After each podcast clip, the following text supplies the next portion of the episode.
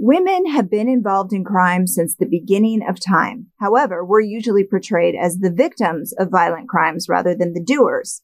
But you know that saying, women can do anything men can do, but sometimes better? Well, that also applies to murder.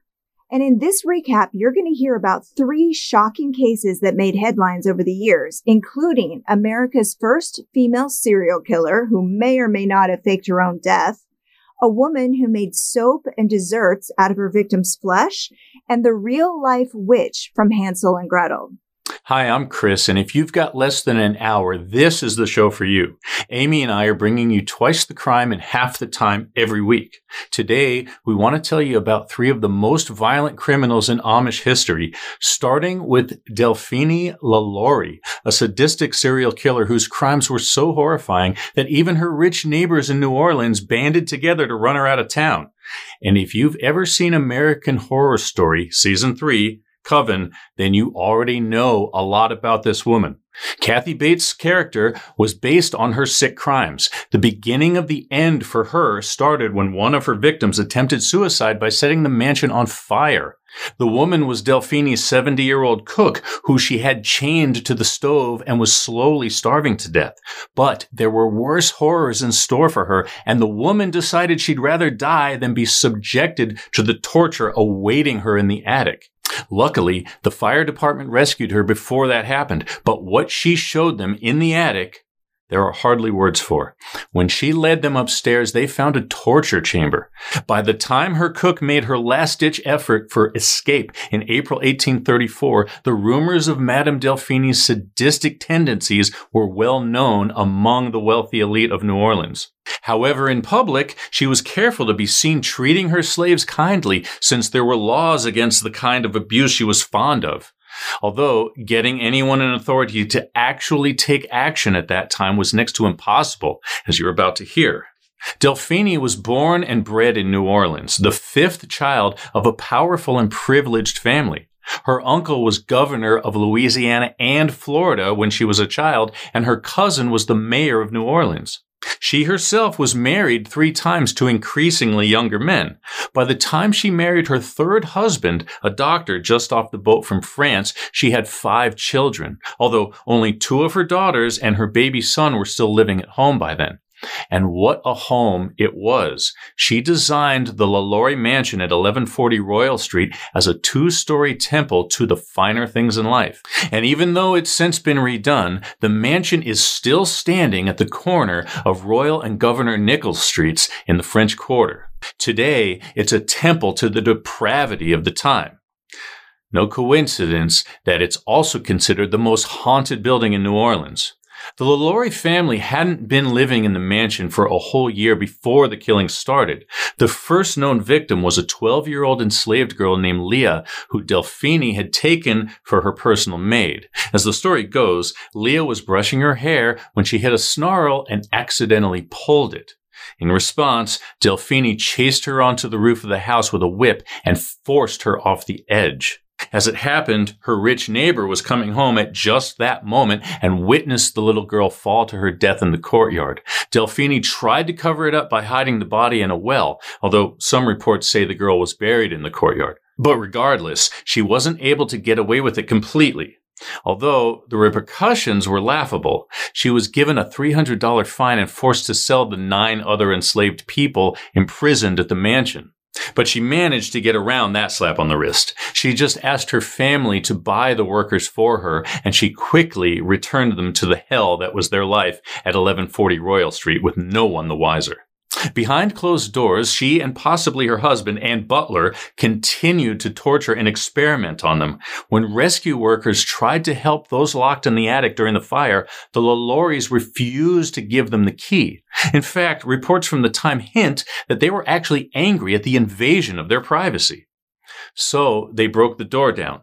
Now, according to articles from 1834 reported on by Vice.com, they found, quote, seven slaves hanging by their necks and badly mutilated. One man had a hole in his head filled with maggots. All of them had bloody welts and wore iron collars with the spikes facing inward so they couldn't move their head without fear of stabbing themselves.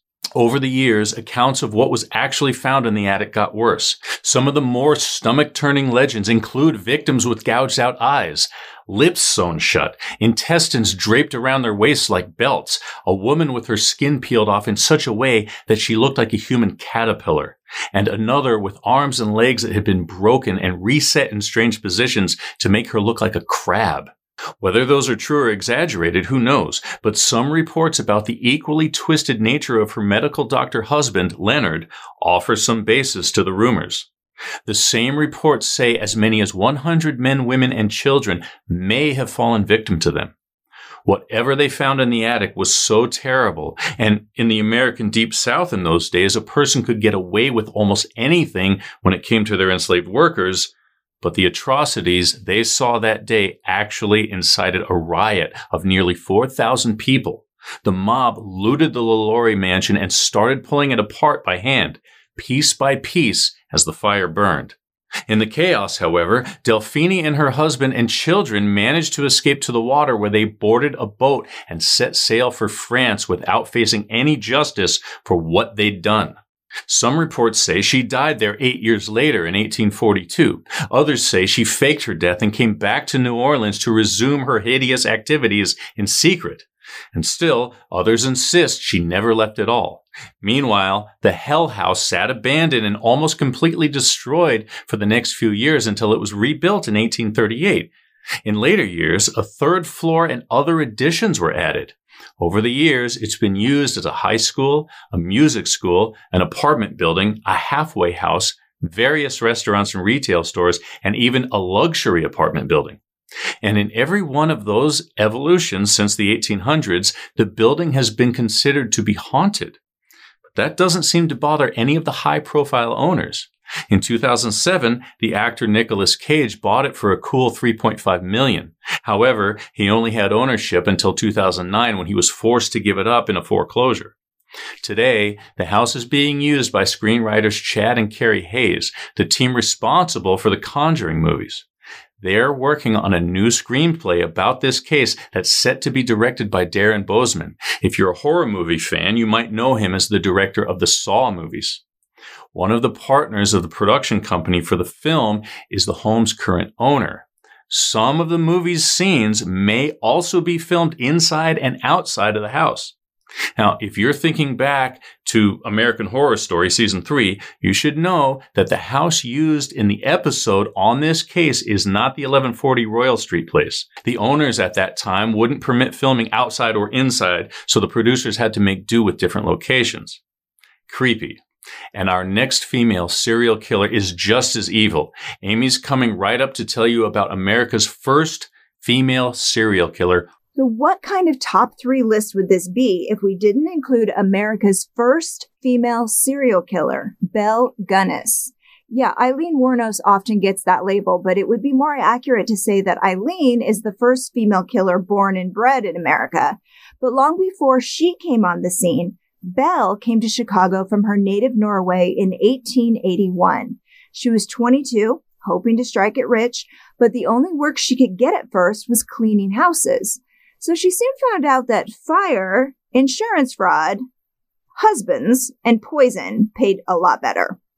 More than 40 people lost their lives on Belle Gunness's farm, all to satisfy her hunger for money and murder. And when the jig was up and she was about to be arrested, she suddenly died along with her children in a house fire. Or did she? As the legend goes, Belle murdered an innocent woman and her own children to stage her death and run. But let's go back to the beginning, starting with husband number one. In 1884, Belle married a department store night security guard by the name of Mads Albert Sorensen. Together they had five children, although at least one girl was adopted. The family opened a candy store, but the most money it ever brought in was when it mysteriously burned down less than a year after opening. And not long after they collected the insurance payout on the store, her husband came home complaining about a headache. Belle said she gave him quinine powder and went to make dinner. And when she came back to check on him an hour or so later, he was dead. The police wondered if the pharmacist might have given her morphine by mistake, but Belle had already thrown away the paper it came in. So was it an accident? Well, she wasn't arrested, but it just so happened that on the day Mads died, on that day only, his old and new life insurance policies overlapped and she collected a $5,000 payout or about $150,000 in today's money. So not long after the death of her husband, two of their kids, Caroline and Axel, died from acute colitis. The woman was certainly a magnet for tragedy, yeah? So would you be surprised to learn that acute colitis and strychnine poisoning kind of look a lot alike? And both of those kids had life insurance policies? So with all that insurance money burning a hole in her pocket, Belle moved what was left of her family onto a 48 acre pig farm outside of LaPorte, Indiana. By this time, she was already a rich widow, but she wanted more. And as you might expect, not long after they moved in, a fire burned down part of her farm, and yes, she collected more insurance dollars. In April 1902, she married Peter Gunness. He was a local butcher and a widower with two daughters. Now, not long after the wedding, Peter's baby daughter suddenly died while he was out of town. Foul play couldn't be proved, but he must have had a father's instinct about his new wife because he sent his other daughter away to live with relatives. What a shame he didn't leave with her because eight months after their wedding, a meat grinder fell on his head and killed him. Or at least that's how Belle told it. But her adopted daughter, a girl named Jenny Olson, was spreading a different story. She told people that Belle killed Peter with a meat cleaver. Now, Jenny disappeared not long after that. Belle explained that away by saying she went to school in California. And as far as Peter's death went, yes, there was an inquest, but there was no evidence to prove that she was lying. And once again, she collected another husband's life insurance. But LaPorte, Indiana is a small town, and hunting for the next cash cow wasn't easy. So Belle cast her net far and wide with the help of Norwegian language newspapers. She used the Lonely Hearts columns to post ads looking for single, rich bachelors interested in spending time with an attractive widow on her farm. And one of her ads went like this. Comely widow who owns large farm in one of the finest districts in LaPorte County, Indiana, desires to make the acquaintance of gentlemen equally well provided with views of joining fortunes. No replies by letter considered unless sender is willing to follow answer with personal visit triflers need not apply. Okay. So if you were to reply to her ad, say, for example, Belle would make sure to tell you to bring your money and absolutely positively not tell anyone where you were going, which isn't suspicious at all, right? These men were lured by the prospect of shacking up with a hot rich widow. So when she suggested they buy shares in her farm to join their fortunes, all they had to do was deposit cash into her bank account. Well, they did it. And once she had their money, they found themselves on the business end of a meat cleaver or drinking coffee laced with strychnine. And no one in their families back home had any idea what happened. So based on evidence later found at the murder farm, it's widely believed most of them were dismembered and fed to her pigs or buried in hog pens or in shallow graves around the farm. How many men fell victim to her between 1902 and 1908 is unclear, but as many as 40 victims, including women and her own children, were later found. The one of her neighbors later told the New York Tribune that she received men visitors all the time. A different man came nearly every week to stay at the house. She introduced them as cousins from Kansas, South Dakota, Wisconsin, Chicago. She was always careful to make the children stay away from her cousins. Only one lucky man is believed to have escaped, George Anderson. He traveled from Missouri to meet her, and on his very first night, she made him dinner and confessed that she was having trouble making the mortgage. Mm-hmm. Though he reassured her that he could and would pay it off if they decided to get married. But Belle didn't want his ring. She wanted his money. And late that night, he woke up to her leaning over him, holding a candle, and what he thought at the time was a wet rag. It was actually soaked in chloroform. He said later that her face was so full of hate, he was scared out of his wits. He jumped out of bed, ran out of the house, and never returned. He was so embarrassed about falling for her scheme that he didn't tell anyone what happened to him until after the murder farm made national news. Now, she might have gone on collecting victims if it wasn't for Andrew Hagelin and his brother. Andrew was one of her victims, but unlike the other guys, he didn't follow her instructions to the letter. He told his brother he was going to LaPorte to marry a rich widow, and much later, this letter from Belle was found at his house. It's postmarked January 13th, 1908. So if you're wondering just what on earth this woman was saying to get all these men out to her farm, take a listen. To the dearest friend in the world, no woman in the world is happier than I am. I know that you are now to come to me and be my own. I can tell from your letters that you are the man I want. It does not take one long to tell when to like a person, and you I like better than anyone in the world I know. Think how we will enjoy each other's company. You, the sweetest man in the whole world, we will be all alone with each other. Can you conceive of anything nicer?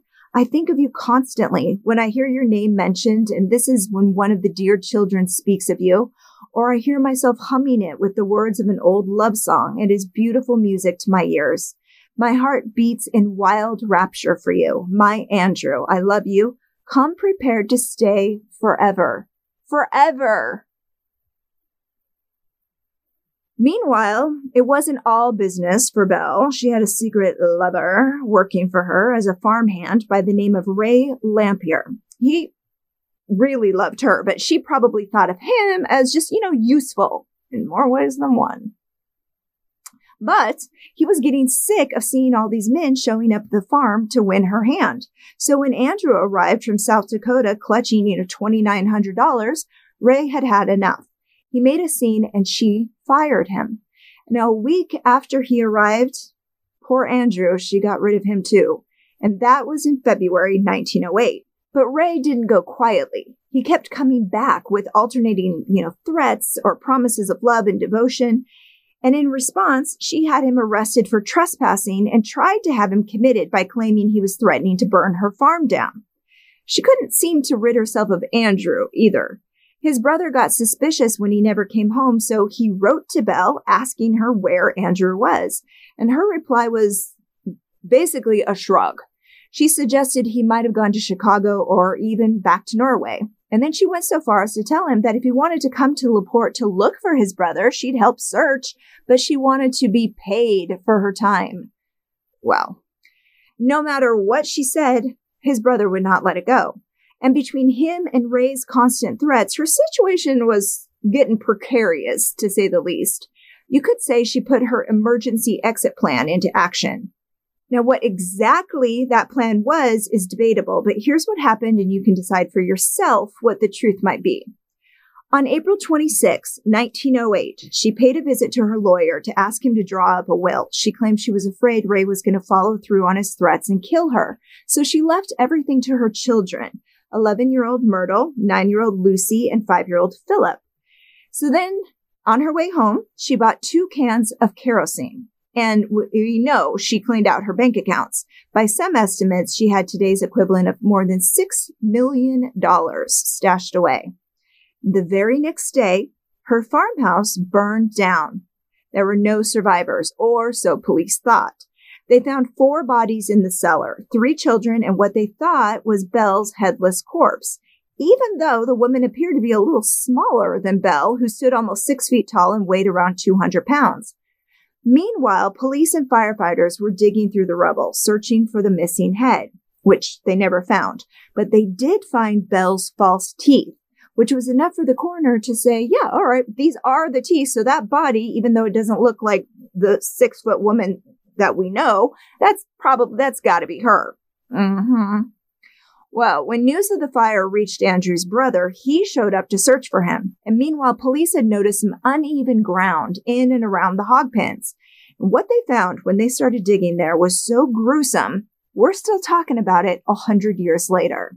Andrew was there. He had been dismembered and he wasn't alone. All in all, the body parts of more than 40 people were hauled out of these shallow pits. One of them was Belle's adopted daughter, the one who had supposedly left for school in Los Angeles two years earlier, Jenny Olson. The case was so shocking that the Gunness farm soon became a gruesome tourist attraction. According to Harold Schechter's book on this case called Hell's Princess, quote, the Lake Erie and Western Railroad arranged for special excursion trains to bring visitors from Indianapolis and Chicago. Every hotel room in LaPorte and nearby Michigan City had been booked and extra cots set up in the hallways. According to one estimate, at least 10,000 people were expected to flock to the murder farm on a Sunday to satisfy their morbid curiosity. And sure enough, by Sunday, May 10th, 1908, as many as 20,000 people had made their way to the infamous murder farm to watch police haul the body parts away. Some of the onlookers even grabbed some body parts and took them with them. The place was a circus, a carnival. People were selling pictures, food, souvenirs. There are postcards of this event. And what about that handyman, Ray? Well, didn't Belle warn everyone he would do something exactly like that? Well, her timing seems a little convenient, don't you think? Especially for a woman with a long history of convenient but lucrative tragedies in her past. Ray was arrested and he was charged with murder and arson, but he was only convicted for the arson because they didn't have any evidence to charge him for murder. And he did admit that he saw the smoke coming from the house, but ran away before he could say anything or help anyone. He was in prison less than a year when he died of tuberculosis, but before he left this world, he had one more story to tell. On his deathbed, he swore Belle was alive. He claimed he'd been her accomplice all along, disposing of the bodies, helping her fake her own death. He said the two of them had been to Chicago just days before the fire under the pretense of hiring a woman to be a housekeeper. The real plan was to make this woman, total innocent woman, Belle's body double in death. Now, Belle was supposed to set the fire and meet him later to get out of town together, but she never showed. So whether his account is true or not, no one knows. But sightings of Belle came from all over the U.S. in the following years. And then in 1931, a woman named Esther Carlson died in prison in California while awaiting trial for allegedly poisoning a Norwegian man for his money. Now, the similarities to Belle's MO go even deeper than that. For one thing, this man was originally from Chicago. Esther was working for him as a live-in housekeeper when she managed to convince him to add her name to his bank account. And a week after he did that, he was dead from arsenic poisoning. Furthermore, there's no record of Esther Carlson even existing before 1908. And two people from LaPorte claim to recognize her as the mistress of Murder Farms. And get this, when Esther died, in her possession were three photographs of the same looking children that Belle is photographed with. Hmm. So were they the same woman, Esther and Belle? Well, that's exactly what a team of grad students at the University of Indianapolis wanted to know. So, with the permission of Belle's great grandniece, they exhumed her coffin with the idea that they would test the skeleton inside against DNA recovered from a sealed envelope found unburned on her property. But when they opened the coffin, they got more than they bargained for. The remains of two children had also been buried with her. But the three children that died in the fire, the bodies originally believed to have been her three kids, were buried separately. So who was, who are these kids in the coffin? Who was the grown woman in the coffin? That's still a mystery. They couldn't get enough viable DNA off the envelope to use it. And when they tried using samples from Belle's living relatives, those were inconclusive. Now, it's been a few years since they tested the DNA. The last update seems to be from 2018. So now we're going to need some documentary film crew to come up with some funds to retest and solve this mystery for us, right? But don't go away because Chris is on deck to tell you about one of the most notorious serial killers in Denmark history. If the witch in Hansel and Gretel was inspired by a real woman, that person would be Dagmar Overbye. She pretended to look after the kids in her care, but secretly she was killing them. She lived in Denmark and worked in a daycare in the mid 1900s. At the age of 25, she gave birth to a daughter, and a couple of years later, the two of them moved to Copenhagen. Under cover of the hustle and bustle of the capital city, she opened a shady back alley adoption agency and encouraged single mothers to hand over their babies to her and a hefty cash payment with the promise that she would find them a good home. But they weren't going to loving families. Over the course of seven years, she strangled, drowned, and burned at least 25 babies. One of them was her own daughter. She covered up her crimes by disposing of the ashes in her own stove or burying the bodies, and no one ever asked any questions. For a woman who seemed driven by the devil himself to murder children for no other reason than she enjoyed it, She had the perfect setup, or so she thought. One day she came across an ad in the paper by a woman who was looking for a nice family to adopt her infant daughter who she couldn't afford to take care of. Dagmar offered to handle an adoption for her and the woman gave her the cash and the little girl. But the next day she did something no other mother had done. She changed her mind and came back to get her daughter.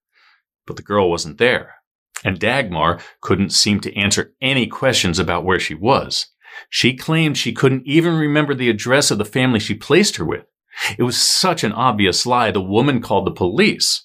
When they searched her apartment, they found the woman's daughter. Unfortunately, it was too late. The girl's body was already destroyed in Dagmar's stove. The bones of other children were scattered throughout the house. When she was arrested, she confessed to killing 16 children, but despite that, she was only convicted for nine deaths, although she was suspected in the murder of a dozen more.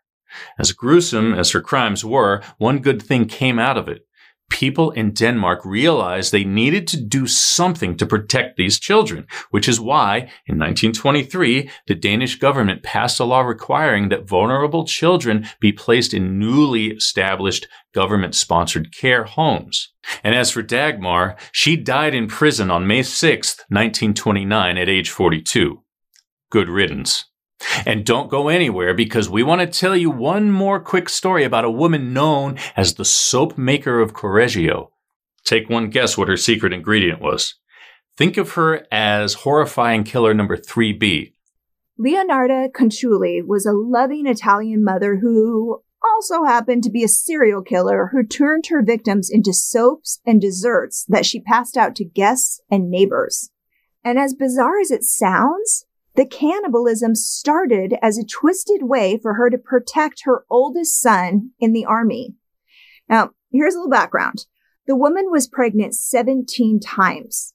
Three of the children miscarried in the womb and 10 of them died after birth. So it's safe to say that her four surviving kids meant the world to her. And clearly her experiences with childbirth left her mentally unstable, superstitious, and depressed. So when her son told her he was joining the army in 1939 to fight in World War II, she got it into her head that the best way to keep him safe would be through human sacrifice. She grew up Catholic and, you know, cannibalism is a means of protection isn't something that they teach you at mass, but she decided it was the only way. So she took her first victim in 1939. Faustina Setti was a 73 year old lonely woman desperate to get married, something Leonarda used to her advantage, hinting that she had just the man for her, even writing letters to her from this imaginary suitor, setting up a time for the two of them to, you know, run off together. But first, they had to meet at Leonarda's house, of course. So when the day came, Faustina arrived excited beyond words to meet her man, but her host had other plans.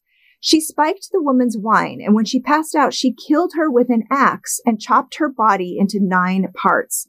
She collected the blood in a bowl, and later she told police what she did next. And I warn you, it's pretty stomach turning. So if you're not up for this, you put your hands over your ears. Quote, I threw the pieces into a pot, added seven kilos of caustic soda, which I had bought to make soap, and stirred the whole mixture until the pieces dissolved in a thick, dark mush that I poured into several buckets and emptied in a nearby septic tank. As for the blood in the basin, I waited until it had coagulated, dried it in the oven, mixed it with chocolate, flour, sugar, milk and eggs, as well as a bit of margarine and kneading it all together. I made lots of crunchy tea cakes and served them to the ladies who came to visit and I also ate them. She also collected a little money from the victim in exchange for her matchmaking work. Her second victim came along a little less than a year later in September 1940, and she followed the same plan as she did the first one, with a couple of minor adjustments. Francesca Soavi was a woman in need of a job, so Leonarda got her one, or so she thought. She was told there was a teaching job waiting for her in Europe. And just like Leonarda told her to, she wrote her friends and family saying she was leaving for work. But she never left Italy. Instead, she was baked into desserts and fed to Leonarda's guests. Her evil plans seemed to be working just fine, so she took another victim right away. And as it turned out, she would be her last. The woman was a high profile opera singer named Virginia Cacioppo. Leonarda lured her in with the promise of a gig in Florence. And when she came by her house to toast her future success, Virginia fell victim to the same deadly techniques her killer had used twice before. But this time, she didn't just turn her into tea cakes. She turned the woman's flesh into soap. There's another horrifying quote coming up for you, so if you want to cover your ears again, this would be the time. Quote, she ended up in the pot like the other two. Her flesh was fat and white. When it had melted, I added a bottle of cologne, and after a long time on the boil, I was able to make some most acceptable creamy soap. I gave bars to neighbors and acquaintances. The cakes, too, were better. That woman was really sweet.